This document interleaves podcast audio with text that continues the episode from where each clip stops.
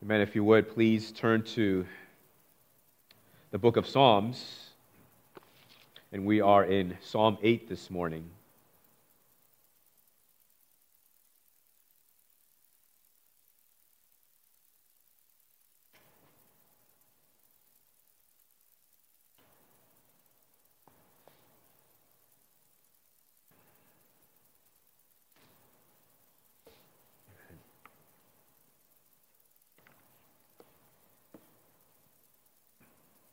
Amen. Psalm 8. Pick it up in verse 1.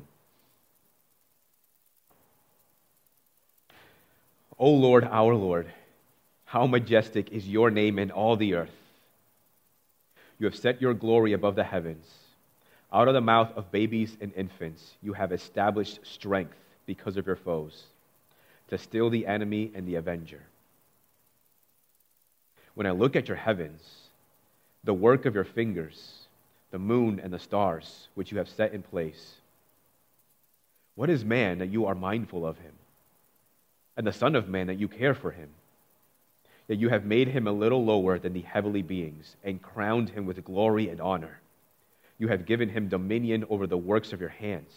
You have put all things under his feet, all sheep and oxen, and also the beasts of the field, the birds of the heavens, and the fish of the sea, whatever passes along the paths of the seas.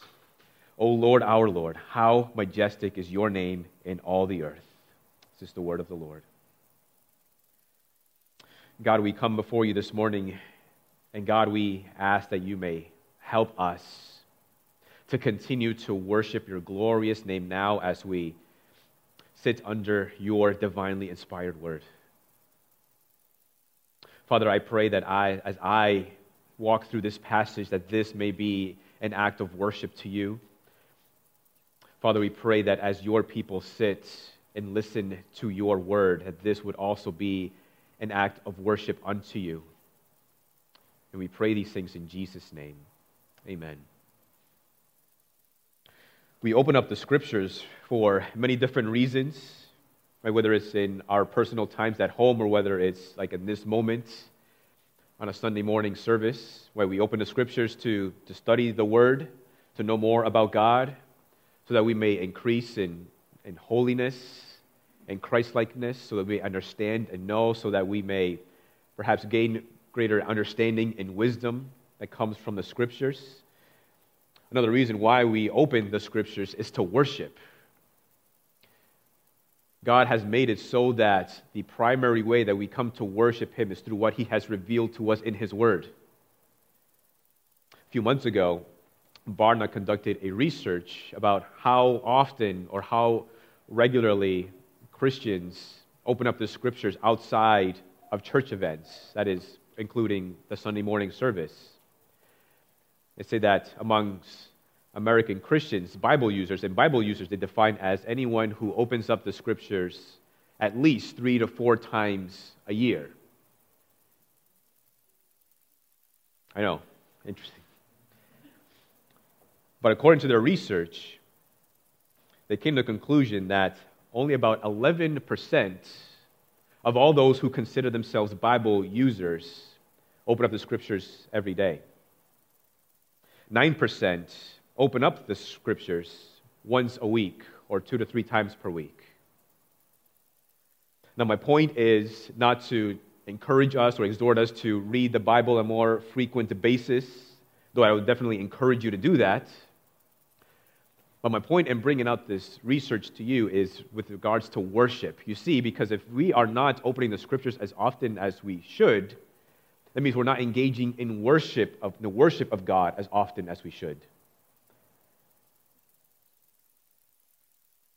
In worship, I like how Pastor John Piper defines worship. Worship is seeing and savoring the worth of God.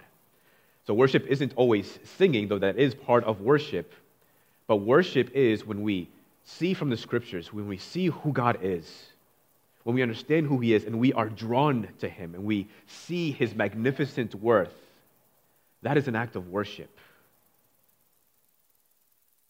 When we come to Psalm 8, Psalm 8 has very little to do with us. You'll find in the psalm, you won't find in the psalm a, a, a explicit command. You'll find that it isn't giving us maybe a, a, a, godly example to follow. It's not giving us a negative example to follow or to learn from, sorry. It's not giving us this, impli- this explicit imperative. But I would propose to you that the subject of the psalm is God, and that the aim of the psalm is to worship. The psalm is written as a reflection, I think, is intended to cause us to worship God. So there is, if there is any kind of imperative or command in the passage, it is to worship God. And so uh, in the psalm, I see three, at least three different reasons why we are called to worship God. We worship God because his glory is set in the heavens. We worship God because of his mindfulness of man, and we worship God because of his crowning of man. So, first, we worship God for his glory established. The psalm begins by saying, O Lord, our Lord, how majestic is your name in all the earth. It begins with worship a worship of the, mag- of the majestic name of God, a name that is above all names, a name that speaks to his rank, to his nobility, a name that surpasses all in the earth. And it's talking about the name. And I don't know if you've ever thought about it before, but this is actually quite common in the scriptures where there's a worship of God for his name. I mean, sometimes on Sunday mornings we worship God, and the lyrics tells us we worship him for his name. What is exactly what does it mean to worship God for his name? Or worship the name of God. So let's talk about that for a moment. In Exodus chapter 3, God has this exchange, this conversation with Moses where he is commissioning Moses to go down to his people in, who are in slavery in Egypt and proclaim God's coming deliverance.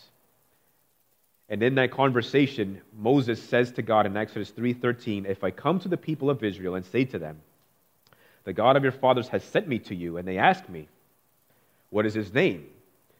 What shall I say to them?" God says to Moses, "I am who I am." And he said, "Say this to the people of Israel, I am has sent me to you." God also said to Moses, Say this to the people of Israel The Lord, the God of your fathers, the God of Abraham, the God of Isaac, and the God of Jacob has sent me to you. This is my name forever, and thus I am to be remembered throughout all generations. Interestingly, God does not give to Moses a name like what you and I are familiar with. He says to him, I am. And in addition, says, Say to them, I am the Lord, the God of Abraham, Isaac, and Jacob. Right, this is my name forever and to be remembered throughout all generations. If you look at your Bible, and I'm not sure if all translations have this, but when you read that first verse and it says, O Lord, it's all capitalized. And then the second, when it says, Our Lord, that's not all capitalized. That is the English translation's attempt to make, a uh, to make a distinction that is there in the original Hebrew text. An equivalent, and we don't have an equivalent to that in the English language.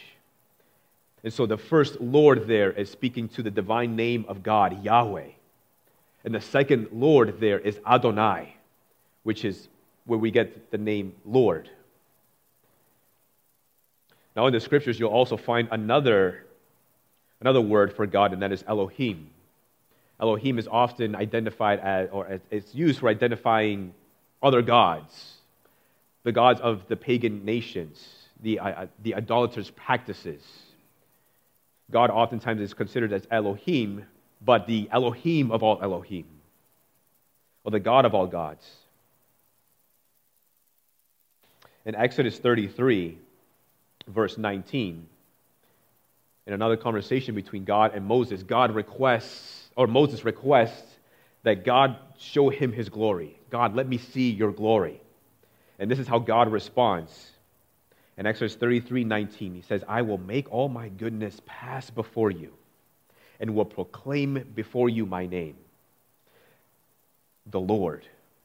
And I will be gracious to whom I will be gracious, and I will show mercy on whom I will show mercy. Verse chapter 34, verse 6, he continues, The Lord passed before him and proclaimed, The Lord, the Lord, a God merciful and gracious, slow to anger and abounding in steadfast love and faithfulness, keeping steadfast love for thousands, forgiving iniquity and transgression and sin, but who will by no means clear the guilty, visiting the iniquity of the fathers, of the children, and the children's children to the third and the fourth generation. So, in answer to Moses' request, God lets him see just a little bit of his glory. He hides Moses behind a rock. But part of his revealing of his glory is proclaiming his name and making his goodness pass before him.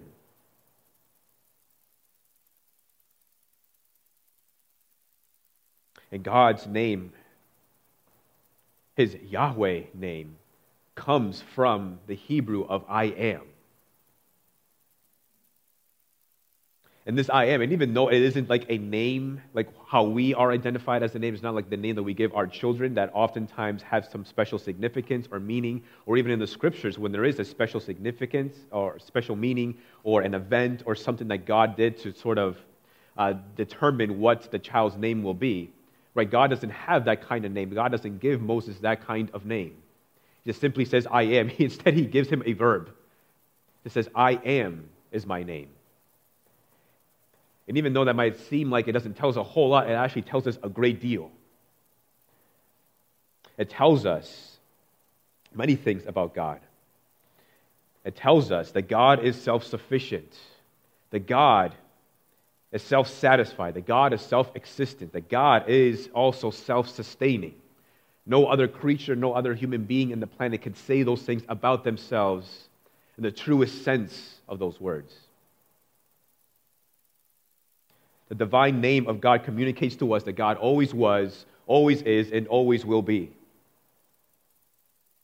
The name of God reveals to us that God is the covenant keeper that God is a faithful God, that, the God, that God is a God of steadfast love and faithfulness, forgiving iniquity, transgression, and sin. That God is the God who is a deliverer of his people. John Calvin says that the name of God here is to be understood of the knowledge of the character and perfections of God insofar as he makes himself known to us. So, this is why we worship the name of God. This is why we lift up our hearts to worship his glorious name. This is why the psalmist begins, How majestic is your name in all the earth. Because his name means a great deal, and his name is a revelation of his person. And his person is worthy of our admiration and our praise. And it continues you have set your glory above the heavens. Out of the mouth of babies and infants, you have established strength because of your foes to still the enemy and the avenger. That's a peculiar passage. And many people actually don't quite understand what it means that God establishes his strength to the mouth of babies and infants there could be sort of a distinguish, a, a, kind of a something, a contrast rather, that God, that the psalmist is making between the glory of God set in the heavens. It is set there, it is established, it cannot be moved, it cannot be diminished, it cannot be erased. It is always fixed, and God has His glory there, but also down here below.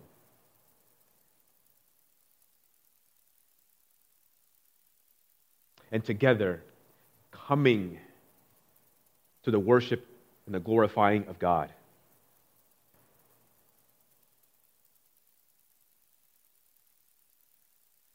The glory of God and the person of God right, are not two different things, but they're one and the same. The glory of God is the person of God, and the person of God is the glory of God.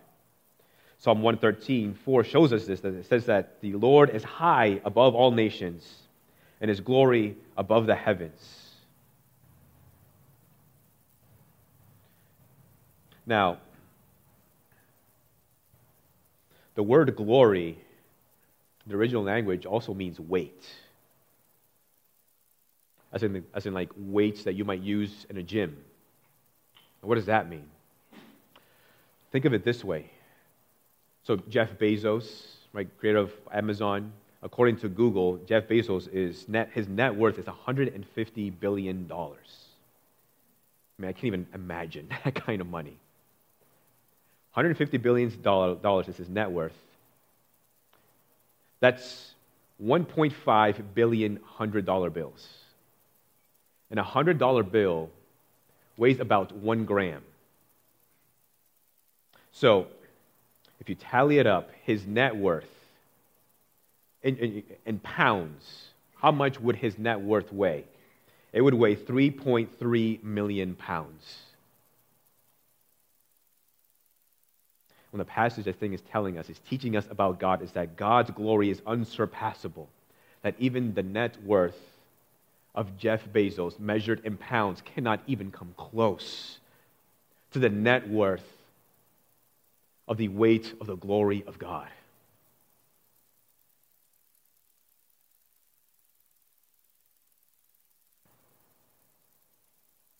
Now, interestingly, Jesus actually quotes this passage in the New Testament in Matthew 26. In Matthew 26, in the context, in the context of Jesus at the temple, and he's many people, he's, there's been miracles being performed, people are worshiping him, and then even children are worshiping the Lord Jesus, saying, Hosanna to the Son of David, a messianic identification. And then the religious teachers are saying, Do you hear what these are saying? Right, to them it's scandalous. But Jesus quotes this very song, but he says it differently. He says, Out of the mouth of babies and infants you have established praise. Right, so even if you will not worship me, the children will worship me. Right, it is a joy. Even as I was driving here this morning and just listening to worship music, it is a joy. And if you're a parent, you know this as well. That is a, such a great joy to hear your children worshiping God to the same songs that you're worshiping to.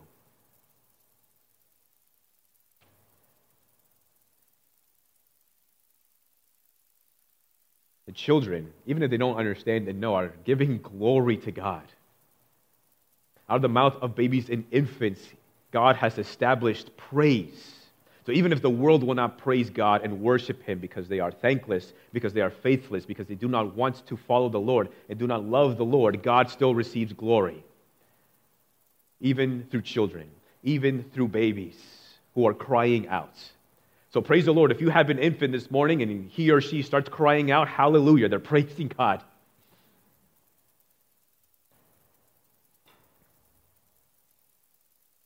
the glory of God is set. So the question is how's your worship? Has it been weak and cold lately? Has it been, been kind of stagnant? Does it feel like sort of like an, like an ember that's dying out?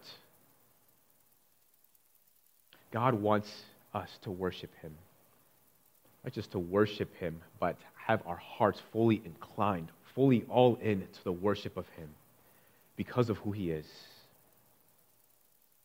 So think of this morning as a glorious reset. That if you find yourself coming this morning and it's hard to engage in worship, reflect on the character of God, reflect on the name of God, that He is the covenant God, that He is the faithful God, that He is the merciful God, that He is the God who sent His Son to die on the cross for the salvation of sinners. And reflect on those truths and let that warm your hearts and incline your hearts to the worship of God. So we worship God because of his glory, which is established, and we worship God for his mindfulness of man. Psalm 8 continues When I look at your heavens, the work of your fingers, the moon and the stars which you have set in place, what is man? You are mindful of him, and the Son of Man, that you care for him.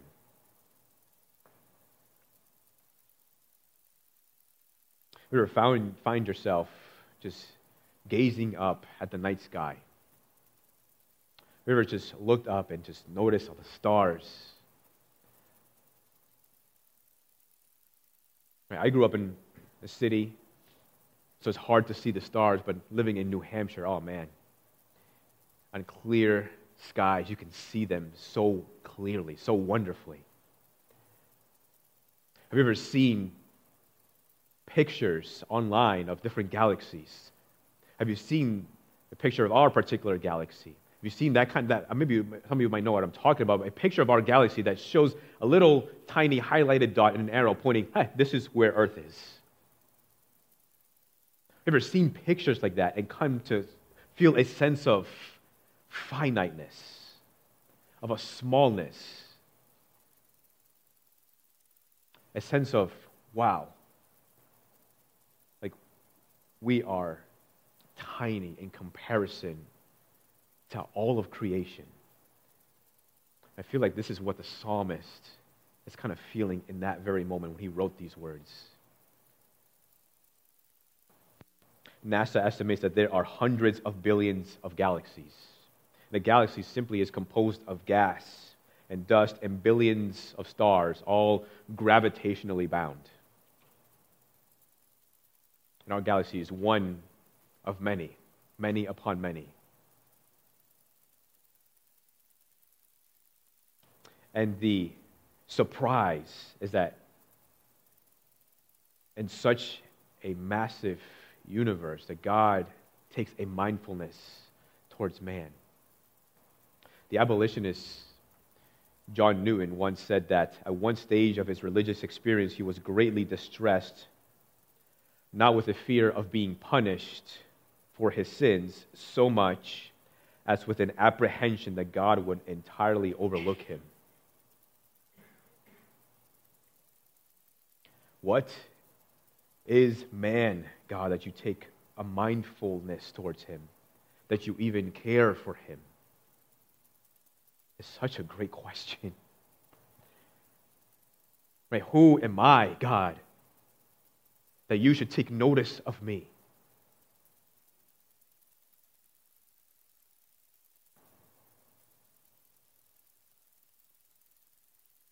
apart from God, right, there is no purpose. Apart from God, there is no meaning to our life, to our existence.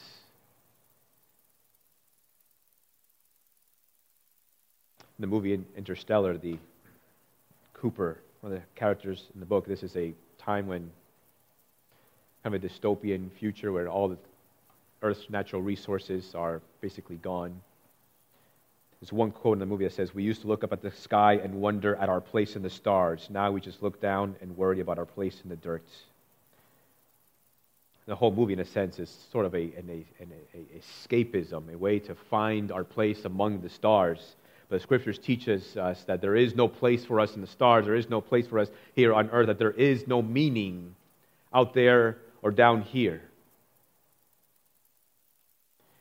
While I love the the interest in space exploration with the three, I think, three different spaceships or rocket ships that were created and launched into space. It's wonderful. It's great. Go out and search and explore, ask questions, answer those questions. But there is no meaning to our existence found here on earth nor out there. The meaning to our lives comes from a God who takes a mindful interest in you and me. God, as we read in the scriptures, takes a special interest in man.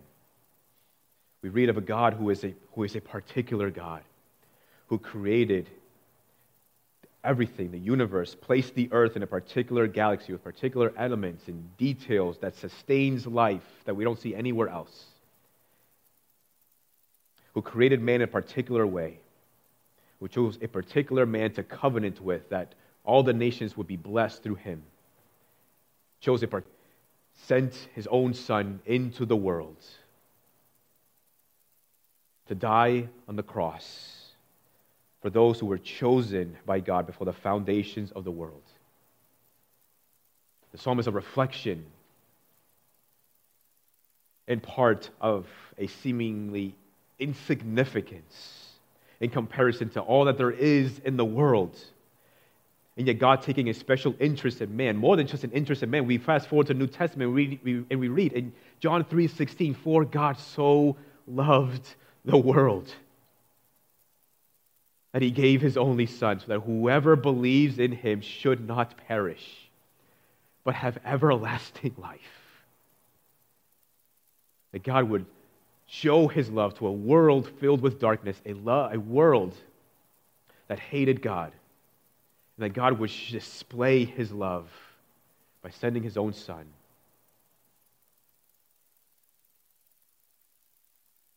That anyone who believes in him might be spared of the judgment and wrath of God and might be saved and receive his mercy, and receive his grace, and receive eternal life.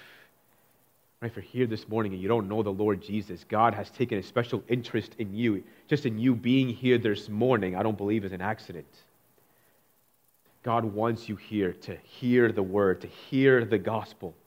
And God wants you to believe in the gospel message so that you may be a recipient of his love through Jesus Christ.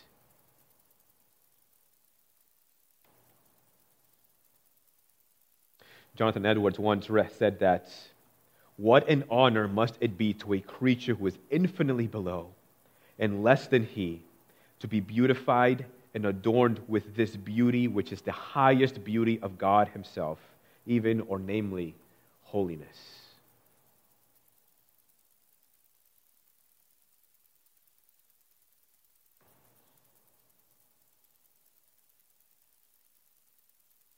What an honor indeed. That God would take such a particular interest in you and me to send his son to die for you and me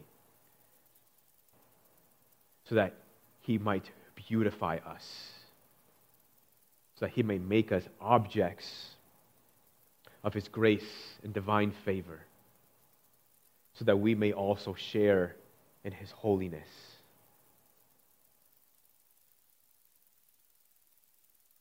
It's things like this that generate our hearts to worship the Lord. O Yahweh, our Adonai, how majestic is your name in all the earth. Yes, it is. Because you have taken a particular interest in us. You sent your Son to die for us. And even to this day, you continue to dispense your grace and mercy to us. You are worthy of our worship and our praise, O great God.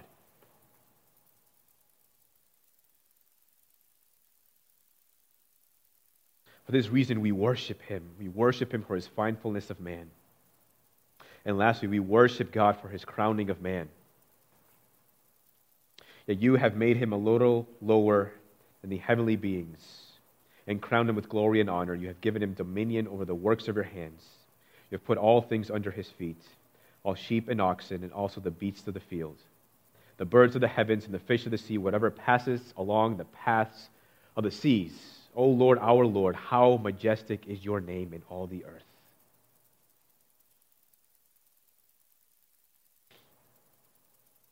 So God has crowned man with a glory and an honor.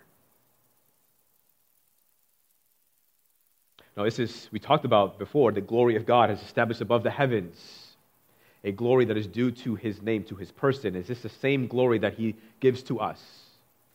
So, speaking about the same glory.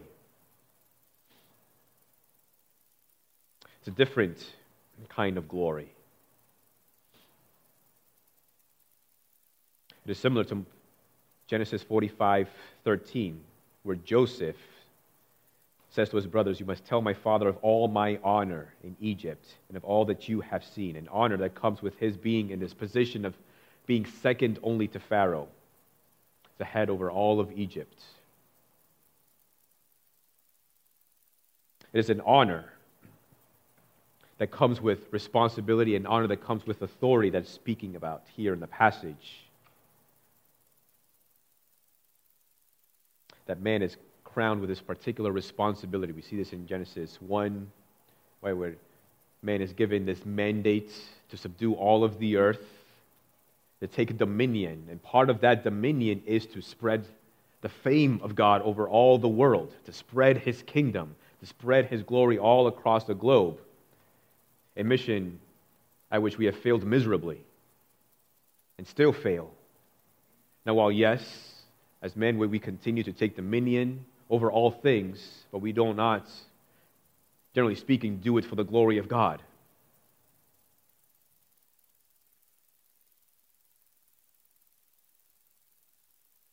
Now, in Hebrews chapter 2, the author quotes this very passage. So I don't think I actually have it up to show you on the screen, so you can feel free to listen or turn there with me in Hebrews chapter 2.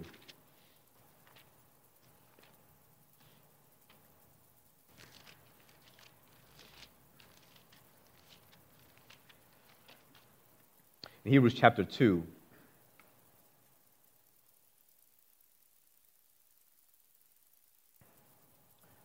verse 5. It says, For it was not to angels that God subjected the world to come, of which we are speaking. It has been testified somewhere. What is man that you are mindful of him, or the Son of Man that you care for him? You made him a little, for a little while lower than the angels. You have crowned him with glory and honor, putting everything in subjection under his feet. Now, in putting everything in subjection to him, he left nothing outside of his control, speaking about man. At present, we do not yet see everything in subjection to him, but we see him, that is Christ, who for a little while was made lower than the angels, namely Jesus, crowned with glory and honor because of the suffering of death, so that by the grace of God he might taste death for everyone. For it was fitting that he, for whom and by whom all things exist, in bringing many sons to glory, should make the founder of their salvation perfect through suffering. So there is a crowning of man that is different than the crowning that the angels have. There's an, there's an authority that the angels have, and man was made lower than the angels, not in his ontology, not necessarily in his being, but in his responsibility, in his authority. The authority that God gave to man is an authority over all the earth. And we see the author of Hebrews applying this very passage to Jesus Christ that Jesus, who is the Son of God, Jesus, who is God, who came into the world as a human person, the full divinity of his person encapsulated in this, in this flesh, which is a mystery all on its own. Right? You work that out in your own minds at your own time but in that sense, made even lower than the angels. But it tells us then that through his sacrifice on the cross, through his suffering, he will bring many sons to glory. That's part of the purpose of Jesus' redemption on the cross. That while man, yes, is crowned with a glory and honor that comes with a responsibility over all of creation, what we see from Hebrews 2:5 is also that there is a looking forward to a, a, a much better crowning, a glory and honor that we will share in the new heavens and in the new earth. And in that new earth, all things will be perfectly subjected under the, the authority of God through Jesus Christ. You see, when we look to the scriptures, the scriptures function as a mirror, and they give us two reflections but we often see only one reflection. We look at the mirror, sometimes all we see is our sin. All we see is our shame. All we see is the bad we've done, that we may have done yesterday or this morning, things that we could have done differently. We have a tendency to see that reflection. But the mirror of the Word shows us a different reflection. It shows us the person that Jesus Christ sees, the one who has been redeemed the one who's been saved, the one who's been adopted as a child of the living God. But it also gives us a different reflection as well. It gives us a reflection of what we will be. And one day we will be filled with glory and honor that comes from gazing at the face of Jesus Christ. The scriptures teaches us that the mercies of God are made new every single morning. What a wonderful promise that we need to be reminded of every single day, right? that every single day is sort of this new beginning. You may have had a messed up day yesterday. You may have done some things that were shameful. You may have done some things that required a lot of repentance.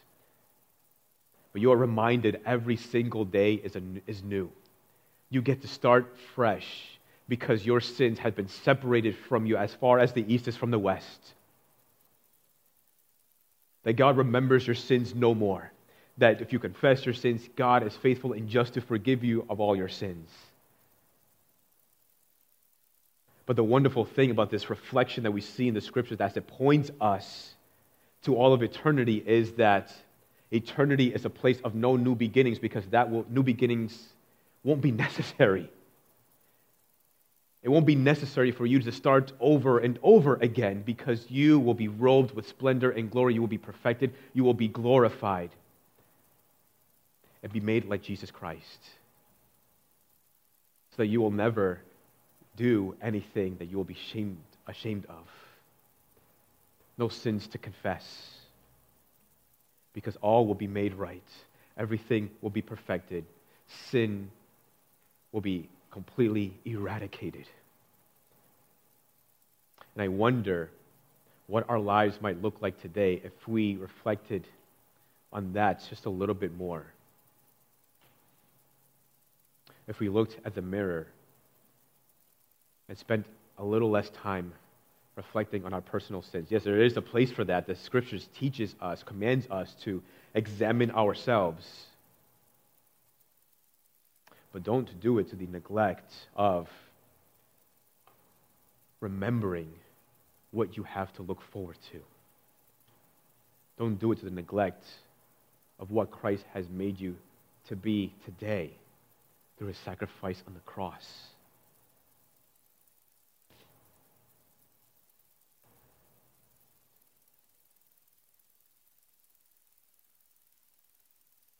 A psalm that has very little to do with us, and yet it has everything to do with us. Because I think the psalm is compelling us to worship God.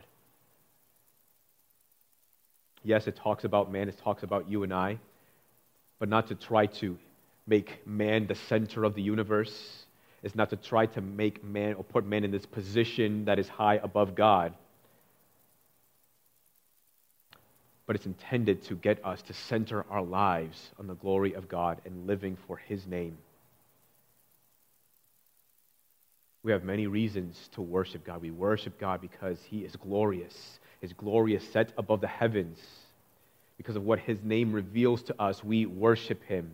We worship God because of His interest in us, namely in the person of Jesus Christ. And we worship God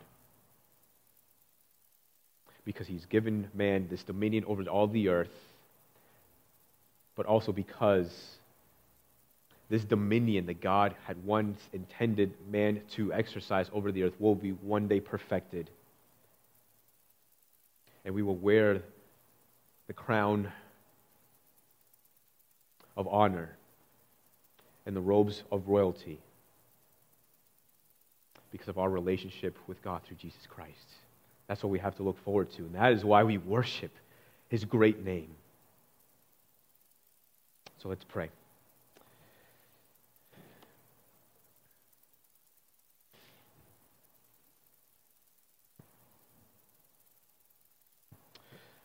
Father, we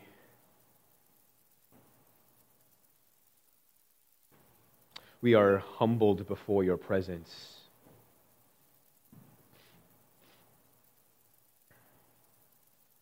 You have created us in your image.